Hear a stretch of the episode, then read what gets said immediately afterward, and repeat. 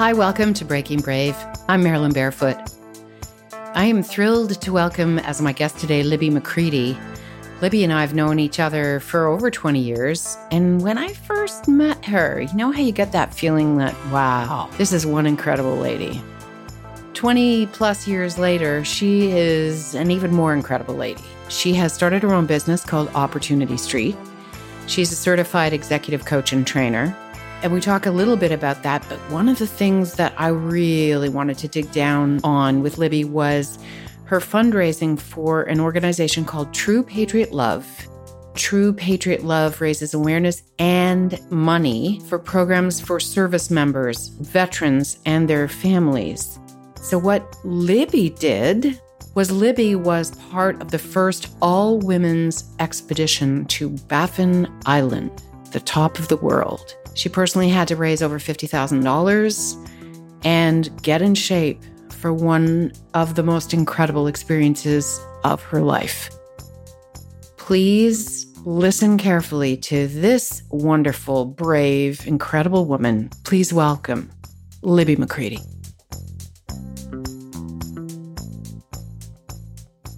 So I am thrilled, thrilled, thrilled to have the one and the only Libby McCready with us today on Breaking Brave. Libby's done an incredible amount of brave things in her life, including surviving the advertising business with me, which is how we met. But today is all about the fact that she has snowshoed across the Arctic Circle. So that's what yes. the focus of our conversation is going to be. Welcome, Libby. Thank you so much, Marilyn. It's so great to be reconnected with you and reminisce a little about our advertising days as we've done, but uh, to talk about this adventure and the the bravery, I suppose, involved in it. I'm really excited to be here. Yeah, thank you, Libby. I believe it's truly a brave thing that you did, but also I, I literally started as I was researching you. I mean, yeah, we've known each other ish when we started out in the ad business together, but I had a, I literally have a billion questions. So, um, here's where I'd like to start. You were working at Mackenzie Financial. Yes. Mackenzie Financial is, was, is currently still a big sponsor of some charity that I had never heard of called True Patriot love. So I'm going to yes. kick off there and say, Libby, can you tell us first about what is true patriot love? And then we'll launch into how you ended up snowshoeing across the Arctic Circle. Sure. So True Patriot Love, and, and like you, before I landed at Mackenzie, I had not heard of True Patriot Love either. So True Patriot Love is a not-for-profit organization that through its funding provides essential support and programming to our Canadian military, our veterans, and their families who have come home from active duty with physical or mental injury. And so that can be uh, helping someone reset their house because they are no longer able bodied.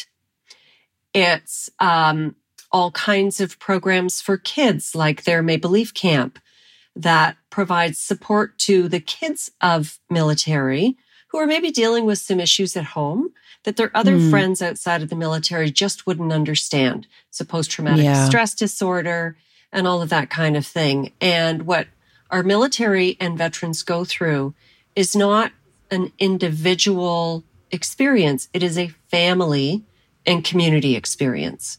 And so there's a plethora of programming that True Patriot Love organizes and then raise, raises funds so that people can partake. Fabulous. Mm-hmm. And this is a Canadian initiative. Yes. And so Mackenzie, and there you were, you were head of sales training for Mackenzie. Mm-hmm. And Mackenzie was a sponsor. So being a sponsor, obviously that's money going towards this fantastic cause, True Patriot Love. But how did it work out for you that um, you ended up getting involved emotionally, physically, financially, everything with um, this expedition? So uh, it's a great question. It started with an email. Okay. And so the sponsorship allowed for two participants to or two two uh, employees to partake in the expedition itself. And uh, generally, when this kind of you know extreme trekking opportunity comes through, it comes through at the very highest executive level, mm-hmm. and in the other three times that the organization has been involved, that opportunity to participate has sort of been scooped up at that executive yeah. level. And this was True Patriot Love's very first all female expedition. So lucky me, none of the women, brilliant, wonderful, fantastic women who sat at the most senior levels of the executive, none of them were particularly interested in trekking across the Arctic Circle. And so it came to the next level of executive. Mm. And I reported directly to the head of sales in my role. And it was an email and it said, here's the program. Tell me if you'd be interested in going. We're going to take names and pick two from all the names like the big list of names that would come in. And I say that a little bit ironically or sarcastically because I'm not sure. I wondered. I'm like, really, really, were there were there people lined up for this or really, no? so, and I don't know, but uh, but my my guess is no, there was not a there was not a big lineup. And I remember just sitting there at my desk, you know, call it a random Tuesday, two o'clock in the afternoon, an email comes through from my boss. I always read those. Of course. And I, it's, it's this opportunity. And I just sat there and I stared at it and I stared at it and I stared at it. It felt like five minutes. I didn't talk to anybody. I just kept staring at it until I found myself typing a response. And I said, I'd be interested, dot, dot, dot, like literally, dot, dot, dot. Seriously, I would do this. Let me know. Send. and then was like, ah, what have I just done? What have I just done? Didn't check oh, with anybody at home. It just spoke to you. Yeah. So if we if we backtrack a little bit, Libby, just to maybe understand the the nature of these expeditions, and so Mackenzie as a a sponsor, obviously, uh, gives money to True Patriot Love, but True mm-hmm. Patriot Love raises more funds through running these various expeditions, yes. which involve both civilian slash corporate people plus military people who are either currently enlisted, perhaps, or have just returned home. Right. So there's a, a multitude of purposes behind the expedition. So okay. up front, it's about raising money.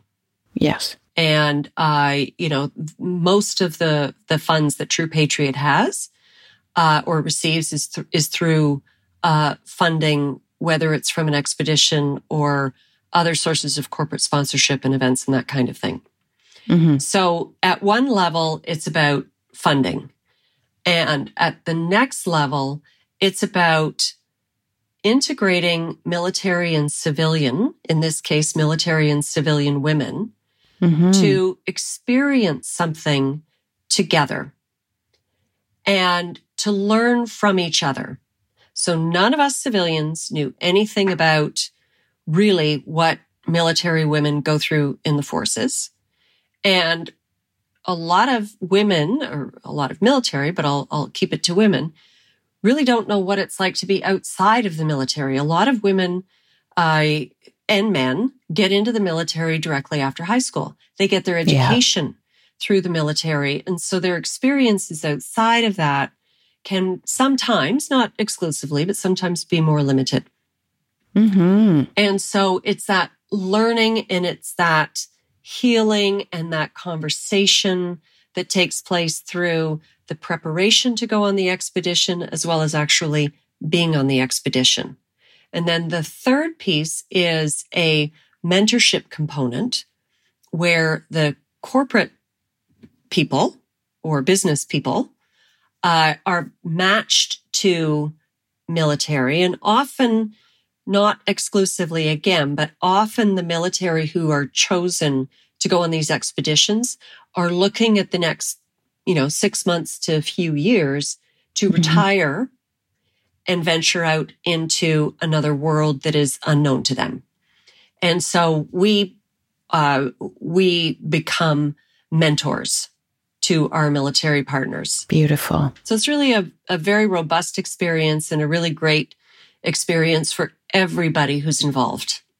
Absolutely brilliant. Mhm. I mean, from when you when you take it apart like that, and then you look at each of the pieces separately, this makes so much sense. Mhm. So this is fantastic. So let's go back. So you've hit send Mhm. on your email, and and then what? Okay, you've put up your hand and said, "I would be interested in going on this." So how much time had to elapse before somebody said, "Yeah, guess what, Libby, you're in."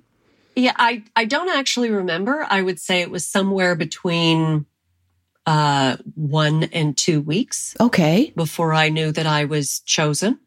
Um, I didn't I didn't tell my husband for four or five days. I was going to say, what was the reaction from home? Or maybe you just don't bother mentioning it until you're sure that actually you might be going. Well, I think I wanted to know if I was going.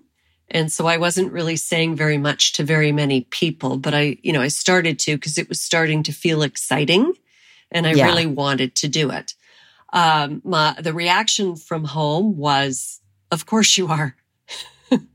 Cause that's who you are. And that's the kind of stuff you put your hand up for. Good for good for home Yes. because you want to you want their joy and their support. Yeah. Because that just makes it so much more fantastic for you to get excited about. yeah. Yeah.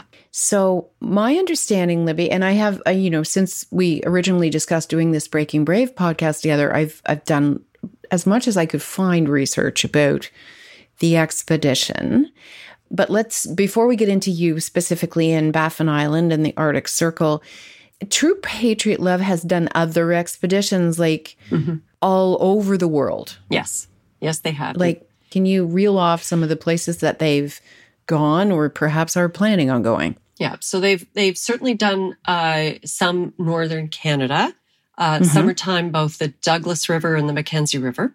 So that's sort of the extreme canoeing. Yeah. Uh, the uh, I believe it's the magnetic North Pole, and I didn't know there was a difference between the North North Pole and the magnetic North Pole, and I still don't know the difference, but there is one. Okay. So they've done that. Uh, they did. Um, they didn't do full on Everest, but they did uh, a mountaineering expedition.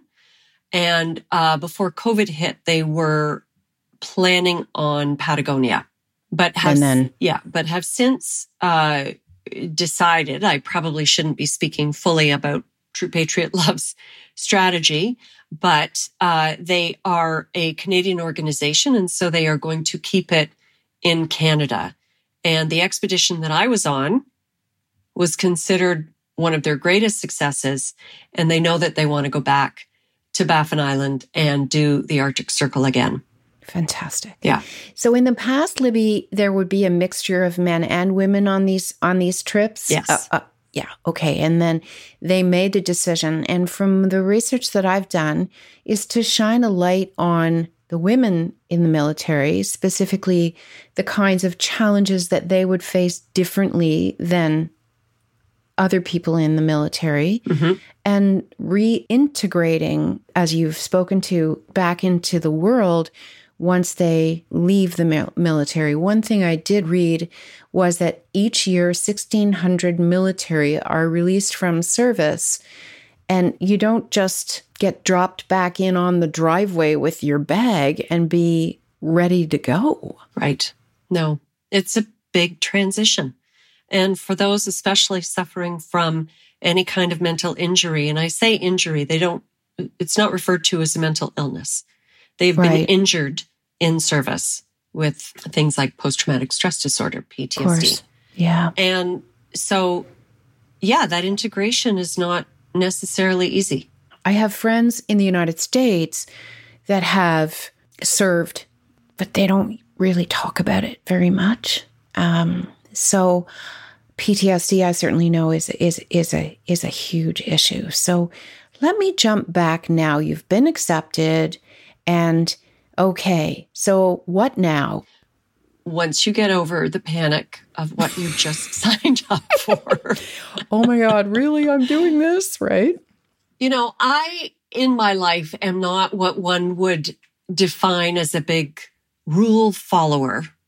I like to take my own path. But this was the Arctic. Mm. And this was uh, two weeks in total time, but nine nights of trekking and sleeping in tents and uh, being in the extreme conditions of minus 30 to minus 40 degrees and eating freeze dried food and all of that for a person who doesn't particularly like the cold and has never really camped. Okay, so there's a learning curve. uh, yes, huge learning curve. And I became a rule follower. Yeah. You you tell me to do something and I will do it. And so everything that they told me to do, I started to do. So there was, you know, everything from I got a 5-page gear list.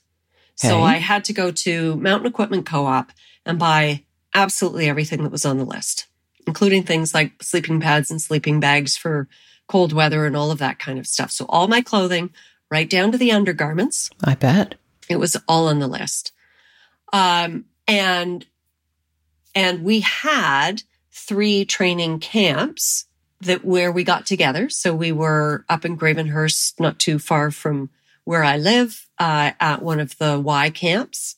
And we were there for a weekend and uh, slept outside in the soggy rain, mm-hmm. which was horrible. And then uh, we had um, an evening at one of the co-chairs' homes in around November, where we set up the tent and you know slept outside again. And we we actually, I my husband and I lived on the lake at the time, and so our last training camp we did at my lake home and we camped on the lake right in front of the right in front of the cottage. And your husband took the keys away from you, so there was no sneaking in in the middle of the night or anything, exactly. right? I mean, those were the formal things. Yes. Then there was the I bought the tent myself mm-hmm. to sleep outside in over the Christmas holidays when everybody else was snuggled up inside and it was freezing. Like freezing and I really didn't set my tent up properly. So I only lasted until about three o'clock in the morning that night and thought, oh my God, I can't do this. I'm this. never going to make it. but, um, you know, some other crazy things.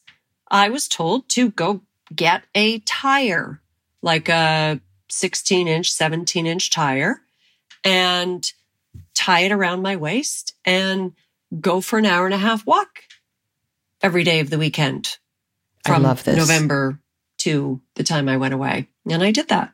And people would stop on the road and ask if you needed help or if you were taking your tire to the dump or what what was what is this woman doing?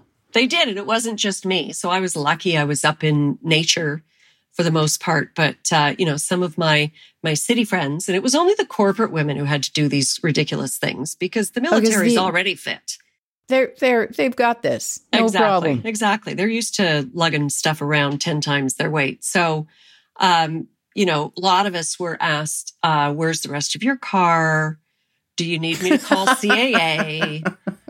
so it was uh, it was pretty funny actually. But it was great. I, I went for I went way in the backwoods one weekend and thought, I'm getting really used to this tire carrying. And I turned around and my tire was nowhere to be found like, oh, this is getting better and yeah. easy. Well, yeah, because it fell off about it, yeah. 5K ago. yeah.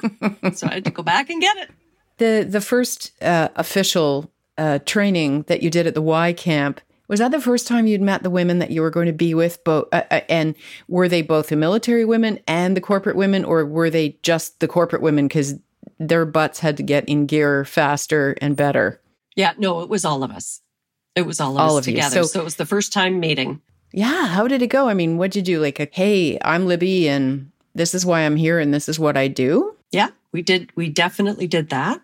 Uh, we we did everything. We learned about our sleeping bags. Uh, yeah. I am not the only businesswoman, corporate woman who had never camped before. I'm certain. Who had never been yeah. out in the wilderness before. So there were a lot of us sort of with, you know, bug eyes going, how do we do this? and paying great attention to every detail. So, uh, you know, there were sitting around listening to our guides, uh, hikes, um, trying out to, we didn't have any snow that first weekend, so we couldn't try out our snowshoes. I know how to snowshoe, but you know, lots of the women had never worn snowshoes before. Wow. So it was really soup to nuts. We tested all of the freeze dried food and had to make lists of, you know, which ones we liked, uh, because that would be provided. And, and what's that like? I mean, I'm thinking like beef jerky, and and but you know, I don't know. I've never eaten freeze dried food. What what's what's it like, and what were your favorite foods? Uh, it it's outside of the experience. You know how sometimes you go on a holiday down south, and all mm. of a sudden you're like, "Ooh, I like drinking rum," and so you buy some and bring it home. and go. Often, I, yes. why did I? Do, I hate this. Why am I so outside of the context of the trip? It's pretty disgusting stuff. Okay. Like you have to be committed to to that. All right. To enjoy it. But uh my favorites. So uh, breakfast was great. So I have a gluten allergy. So I got to choose all my own foods. So I went to, you know, I bought a whole bunch of stuff and tried it out. I loved my breakfast, um, which was oatmeal with a whole bunch of yummy stuff in it. And then dinner was um, cashew chicken and and mashed potatoes. And so freeze dried food, like what what do you do? You add water or mm-hmm. Yeah, there's no yes? campfire in the Arctic because there's no wood. So our each of our tents, so there were six women per tent, four four business women, two military per tent. And the guide slept separately. Uh, right. We had a guide assigned to us, to our tent, and she was responsible for the cooking. So it was a big pot uh, with a special kind of gas. I can't remember what it's called. And our tasks to set up camp every day.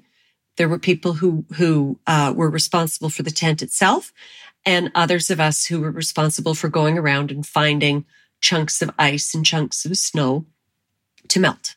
And so for the water, for the water. And so everything was water based, freeze dried food. Got it. Uh, for those meals. So breakfast was inside, uh, you know, our instant coffee, our hot chocolate, uh, our soup, you know, whatever it was that you wanted, as long as it could be made with water, that's what you did. Yeah. And lunch was um, beef jerky, pepperettes. Yeah. Cheese sticks. Yeah. Fantastic. Yeah. And how many women, corporate and also the military. How many women in your in your group altogether? Mm-hmm. So about twenty. Okay, and then how many guides? Uh, four guides who were from this part of the world who came up. Okay. Uh, so extreme trekkers. This is what these yeah. people do for livings, and right. And uh, and then we had a, a series of local guides as well. Okay. So we had local guides uh, who uh, would run the heavy equipment for us from one location to the next. We were also uh, at, you know, maybe about the fourth day, we were running a little slower than the guides wanted us to.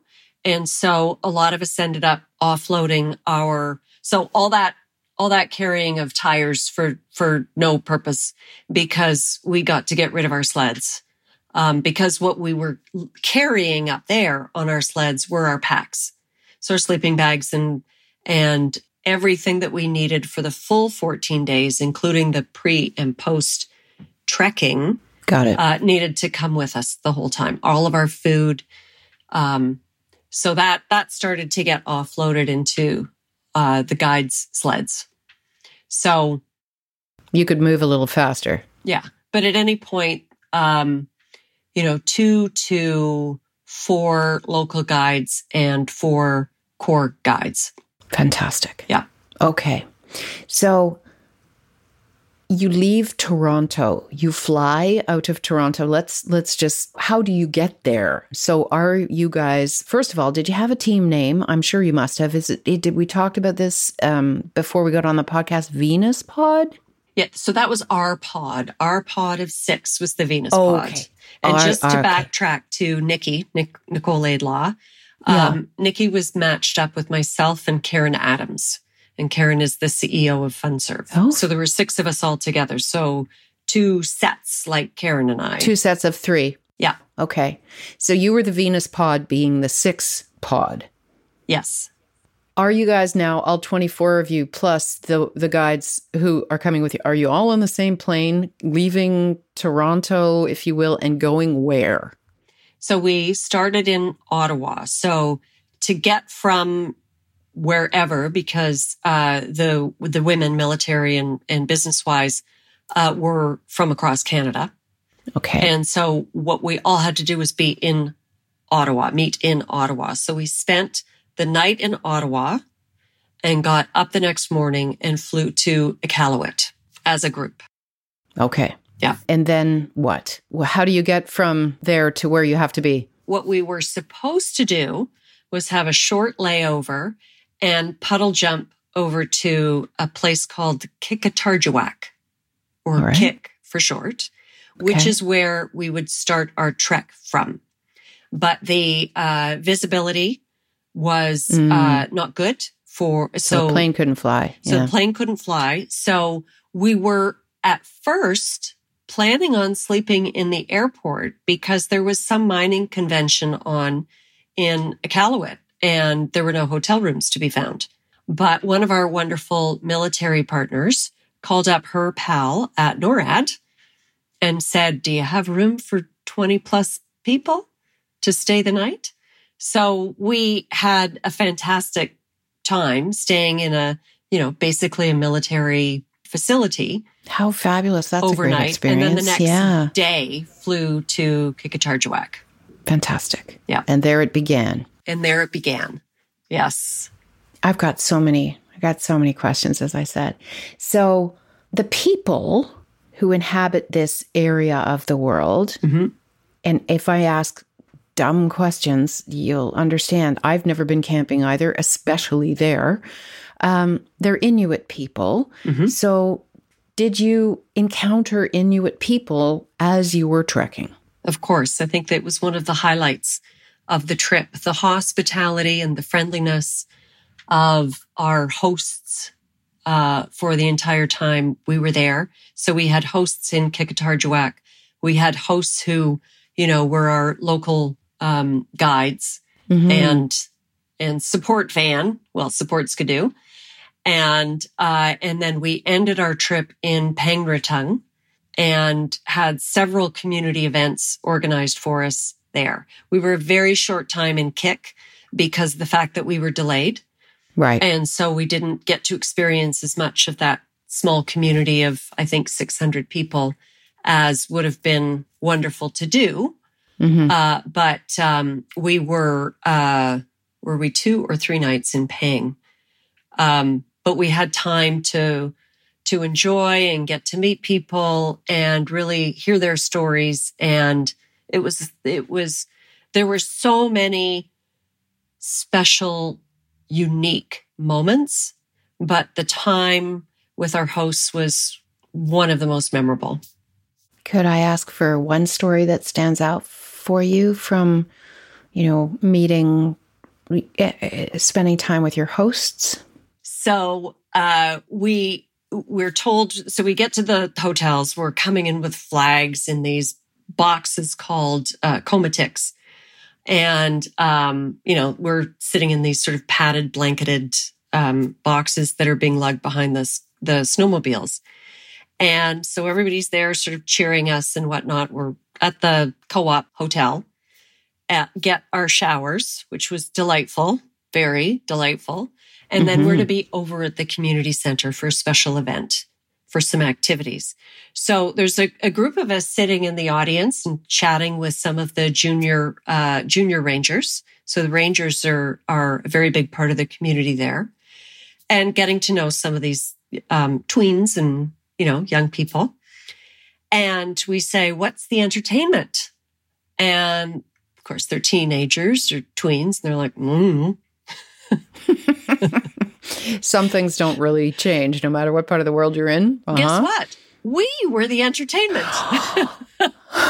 so we were not supposed to be sitting in the audience. We were supposed to be sitting up at the front. Polishing up your tap shoes, or what were you doing? No, Libby? no, we were just sort of sitting and and uh, saying hello, and you know the the entire community came out uh, to Nice. to greet us. Only fifty people in a season do this trek, and we were 24, 25 of them with our hosts. So So you represented half the people who were going to traverse to the Arctic Circle through the Akshayuk Pass. yes, very well said.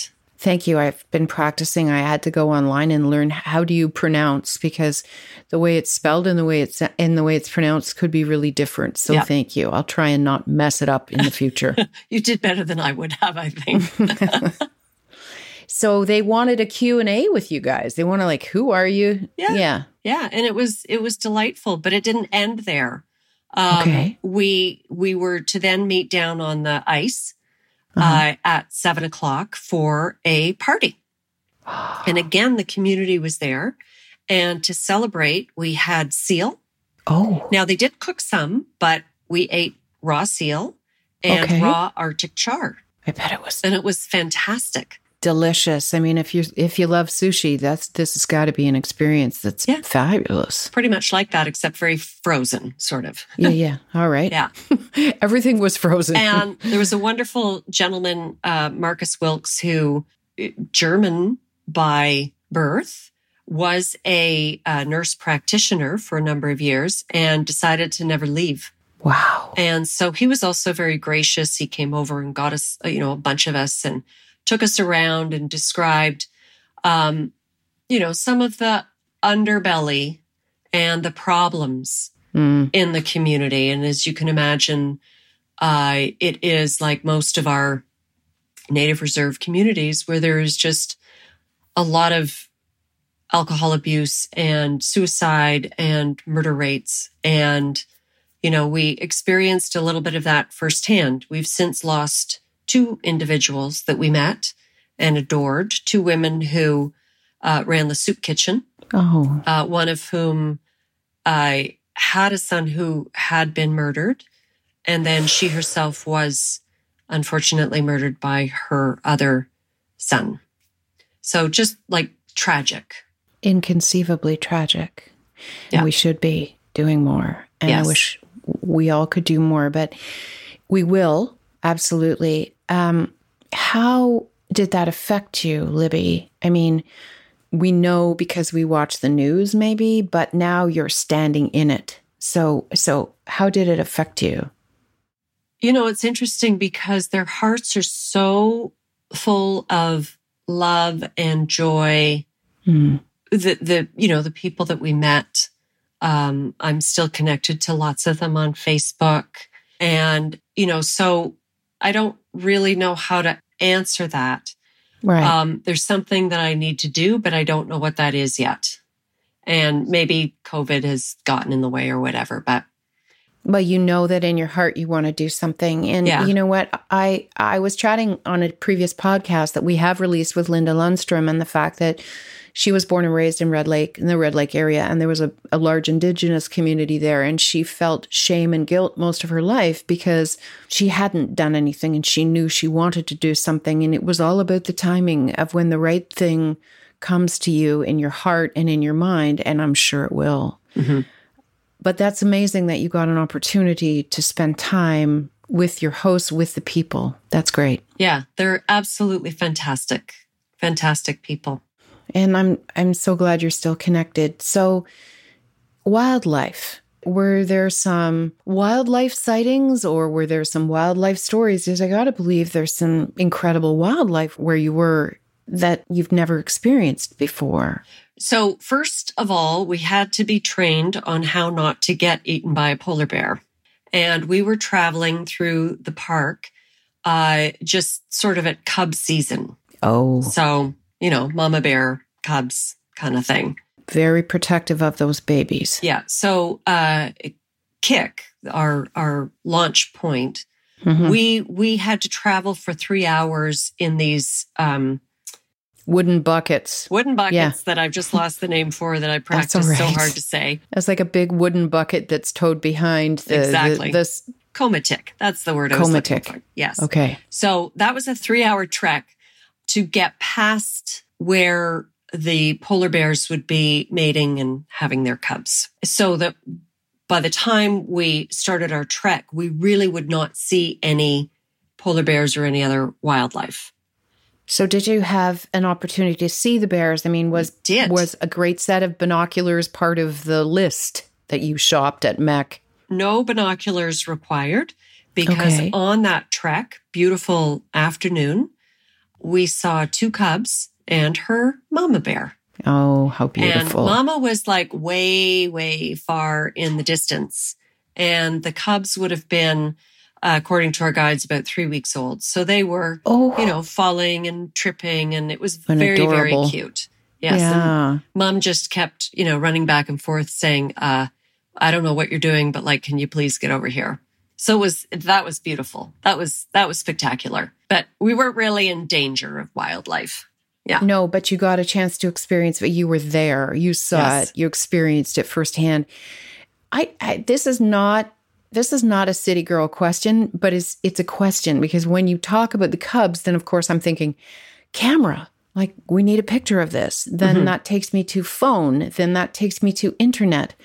Can we just talk about that? Because I'm sure that the audience is going like, could you send an email? Could you communicate with your family? Could you use your phone to take a picture, or was it frozen? Yeah. So the battery life of a phone uh, in those kinds of extreme temperatures would not last very long.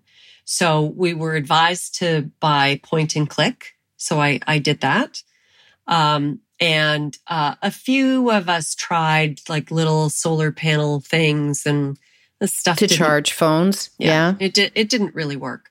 One woman did uh, bring a satellite phone, and so she was staying connected with home, and Okay. let a few people, you know, say hello back at home. But for the most Nice. part, we were unplugged, and it was. I think that's fabulous. The best. it the was best. fabulous. Yeah, And so there was somebody taking photos, though, somehow, some way. Yourself, perhaps, but other ones as well. yeah. We had a professional photographer who yesterday just had her first baby. Congratulations. Yes. So Shiloh Adams was um, uh, was our official photographer, and and just spectacular pictures.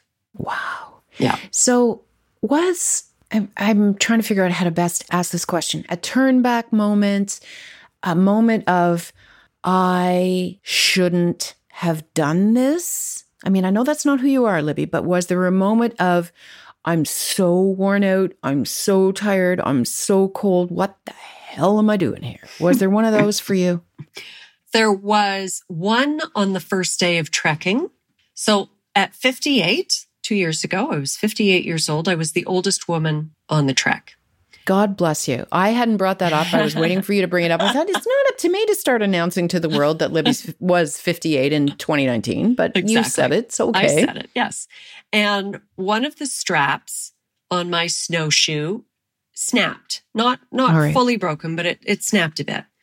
And so one of the guides, um, you know, was helping me figure out how to readjust. And man, you took your gloves off for like two seconds, and you were absolutely freezing.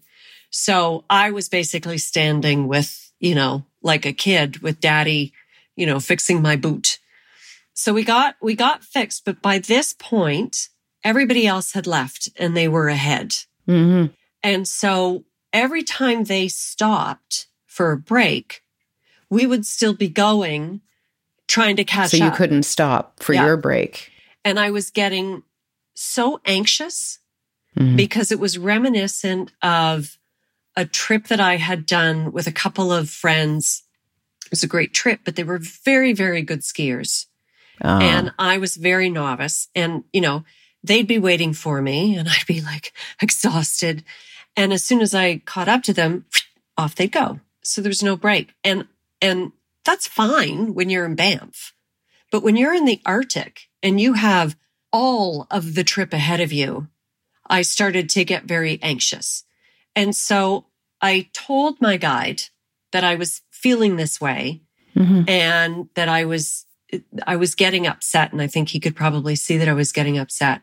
Mm-hmm. And he immediately said, "Well, then we're not going to try to catch up. When they break, we break." And doesn't really matter if they're not breaking and we're breaking. We're going to break whenever we want.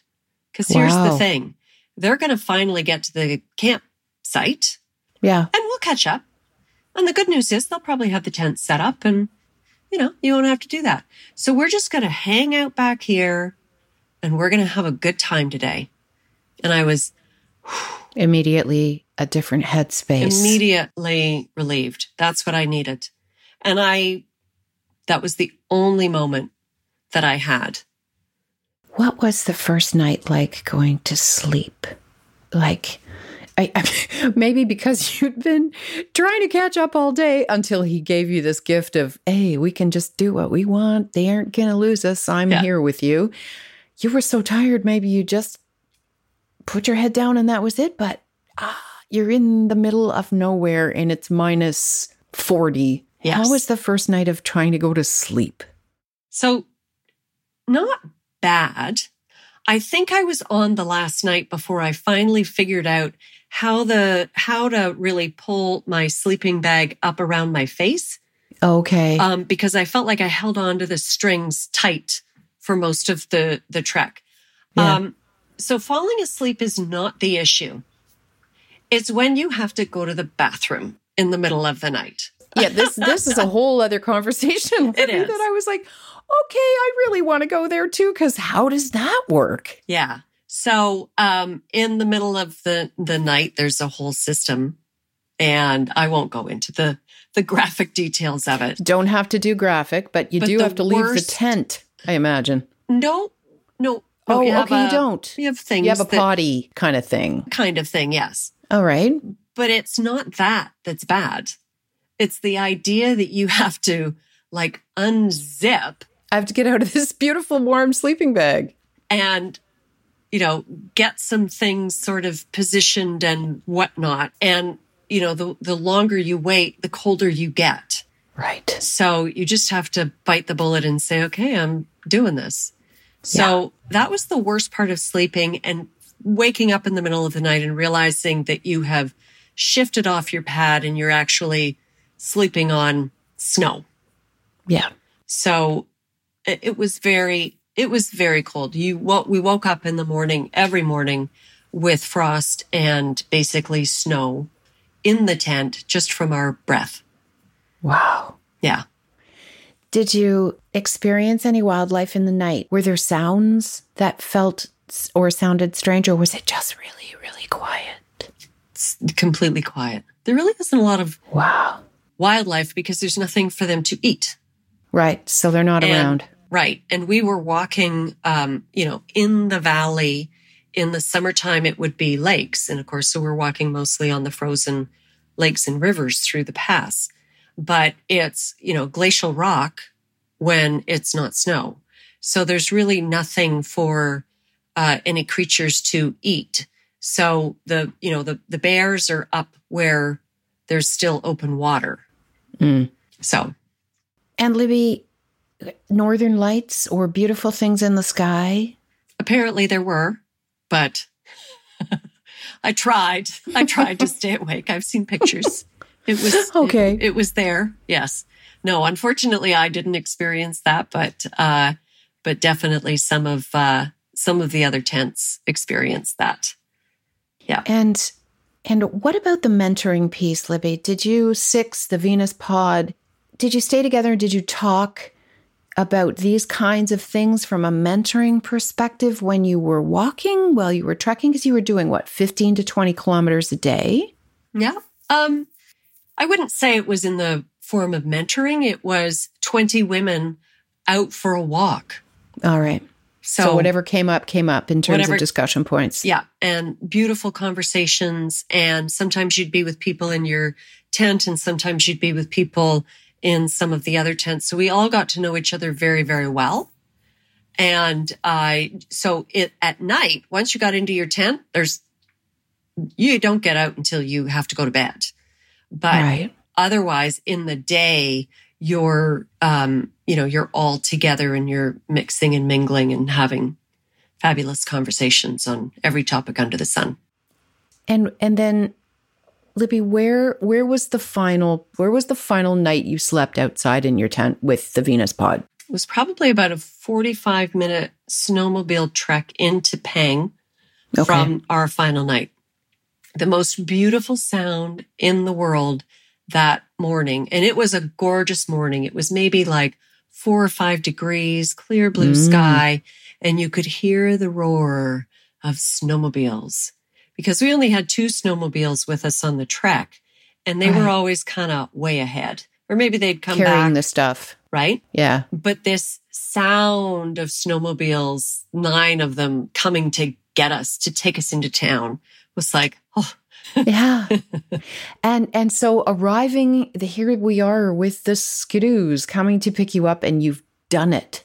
Yeah. You've made it. It's mm-hmm. that feeling of wow.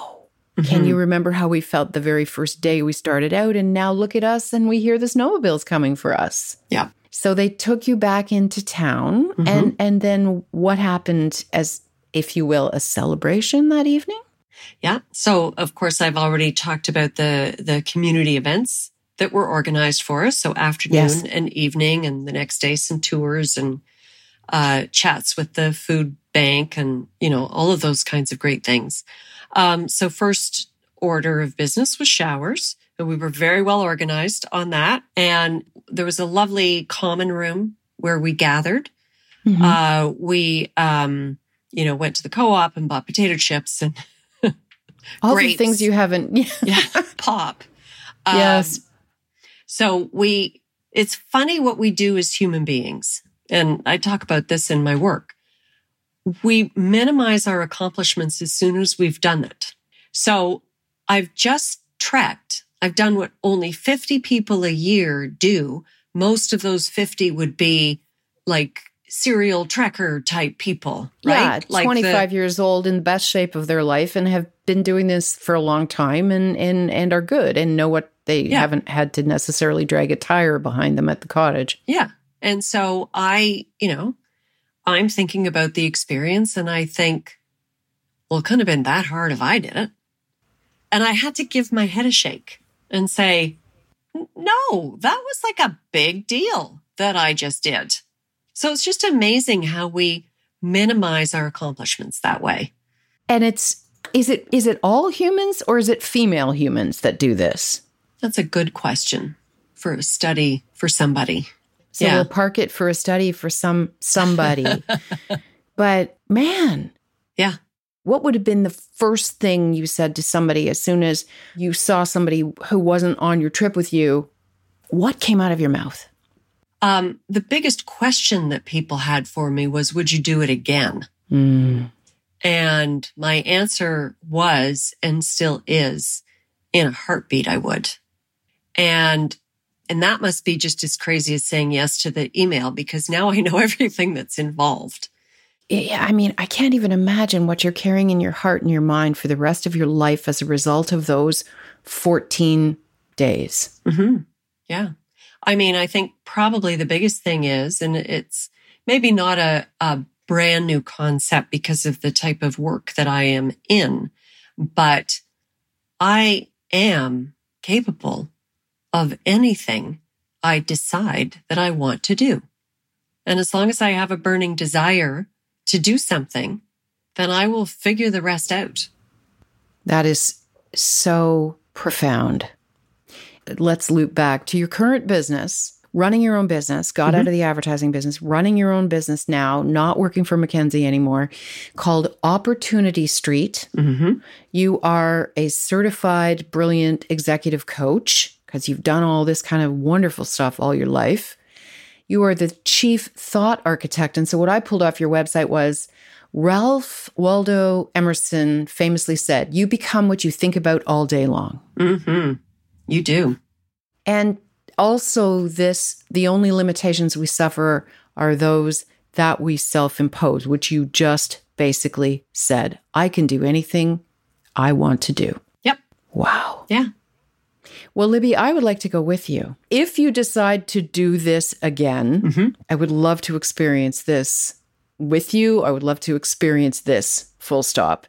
Let's round this out by first of all, how can our Breaking Brave listeners support True Patriot Love? We'll go there first. And then uh, the next question is how can we support you personally, individually? So, how do people help with True Patriot Love?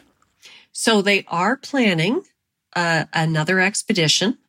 Okay. And I uh, I don't know the dates, but you can go to True Patriot Love's website Mhm. and uh, find out what is uh, being planned. Obviously, at this point, all sort of COVID, you know, knows, restriction, right. whatever. Um, and um, and you can donate. You can just go to the website and donate. Good. It is really a fantastic cause. Um, there are a number of events, including things like the Nichola Goddard uh, Foundation and uh, the uh, True Patriot Love yearly gala nice. uh, that you can attend. It was a fantastic virtual uh, event this year, as was the Nichola Goddard event. And so there are lots of lots of different activities and things to do to feel and get connected and start to learn about the important work that they do. And uh, you know, money is always welcome. Absolutely. We didn't cover that, Libby, and and I should have because it was on my wall on my notes. You personally were required to raise some money before you went on your trip, and how much were you required to to to fundraise to to bring in individually? Yeah. This was this was like one of my big oh crap what have I just gotten myself into moments. I'm sorry I missed that because of course this is all about doing good for True Patriot Love, and I completely forgot to ask you. Um, I'm the, I'll preface it with this. I'm the kind of person when I do some kind of charity event where I'm supposed to raise money, like a walk or a run or, you know, Mhm. those kinds of things. I just toss in the money myself. I'm not out there asking people for money. You're not knocking on doors going, "Hey, no, support I'm like, me." oh, it's 50 bucks. It's 150. It's 250, whatever. I Mhm. had to raise $50,000. Hello. Hello. And I, Yeah. I have never done fundraising before. So I, in the office, became a very annoying, it's Friday. And you know what that means? It's 50 50 draw time. Oh, good for you. And if they didn't have cash, I was telling them to get to the bank machine and come and see me. Yes. My boss started calling me a closer and offered me a job in sales because I was Excellent. ruthless. um, and I, you know, I ran. Um, so we had a national sales conference. We did a bunch of fundraising things there.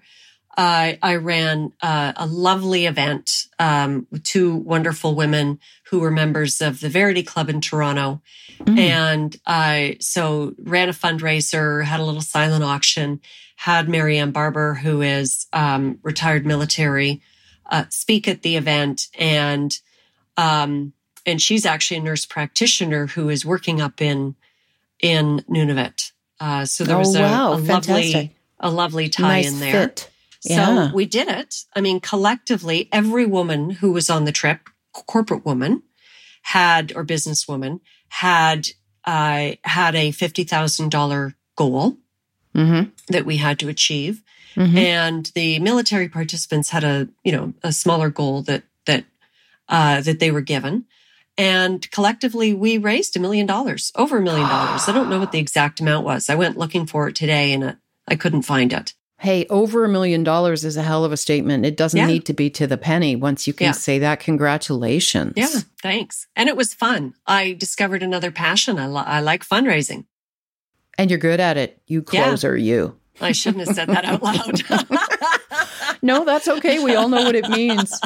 So, Libby, from here, before we shamelessly promote you and what you're up to, um, what are your goals going forward? I mean, this, this, this thing, this beautiful experience that you had from April 1st to April 14th of 2019, and then of course 2020 and now 2021 has stopped all things travel related. But what are your goals personally? Have they been shifted maybe a little because of what this trip did for you? Um, a little bit, I think, in the sense that uh, you know I've done one other uh, uh, like a volunteer type um, uh, trip to Honduras to to volunteer oh. at an oh. orphanage. My husband and I have decided that we're going to start doing uh, some kind of you know volunteer building, fixing bikes, you know whatever kind of thing, mm-hmm. if not yearly, by like every other year. Uh, and obviously, we you know can't do that right now, uh, but that's on the radar. I would love to go back to Pang. I'm not a fisherman either, but I would love to go back to Pang in the summertime for hiking the parts of the pass that you can get into in the summertime because some of it's not accessible. Right. And go out with some folks on their fishing boats and catch some arctic char or whatever it is that's being caught just to just to hang out up there. It's the most beautiful place I've ever been to in my lifetime. Wow. And so to get back there, a bigger goal would be to figure out how to get back there in a meaningful way. Yeah. And I just haven't figured what that looks like yet. Excellent. Yeah. It would be so fascinating for you too, because in the summertime, how different will everything look and be? You get to experience it all essentially for the first time for the second time. That's mm-hmm. Beautiful. Well, please keep us posted. Mm-hmm. Now, Libby, my final is Opportunity Street is your business. Um, you are the sh- chief thought architect. How can people find you, follow you? Let's just give me everything a website, a hashtag, a, at Libby, whatever you've got. Sure. So at Opportunity Street and opportunitystreet.ca. Fabulous. So that will take you to my uh, website. You can follow me on LinkedIn. It's just Libby. You can go to Opportunity Street, but really just follow me at Libby McCready. Find me, uh, and uh, and get connected that way. Yeah, and we'll and we'll have all that all that great connection information in the show notes as oh, well. Oh, great, good. Libby, I didn't know when I was a bright-eyed, bushy-tailed in my twenties or something newly minted advertising chick that this would be how we might reconnect and i'm i'm thrilled and i loved it and i want to do something like this with you or mm. with um, true patriot love so thank you from the bottom of my heart for coming on the show i loved it thank you marilyn and yes absolutely let's figure something out it just takes one or two people to say let's do something and before you know it, you have an entire trip planned. And all I have to do is say yes to your email, and I will. Yeah. Fantastic. Awesome. Fabulous. Thank you, Libby. Thank you, Marilyn. Thanks so much for listening to Breaking Brave. For updates between episodes, please visit my website, marilynbarefoot.com. You can also find me at Marilyn Barefoot. That's it for today. See you next time.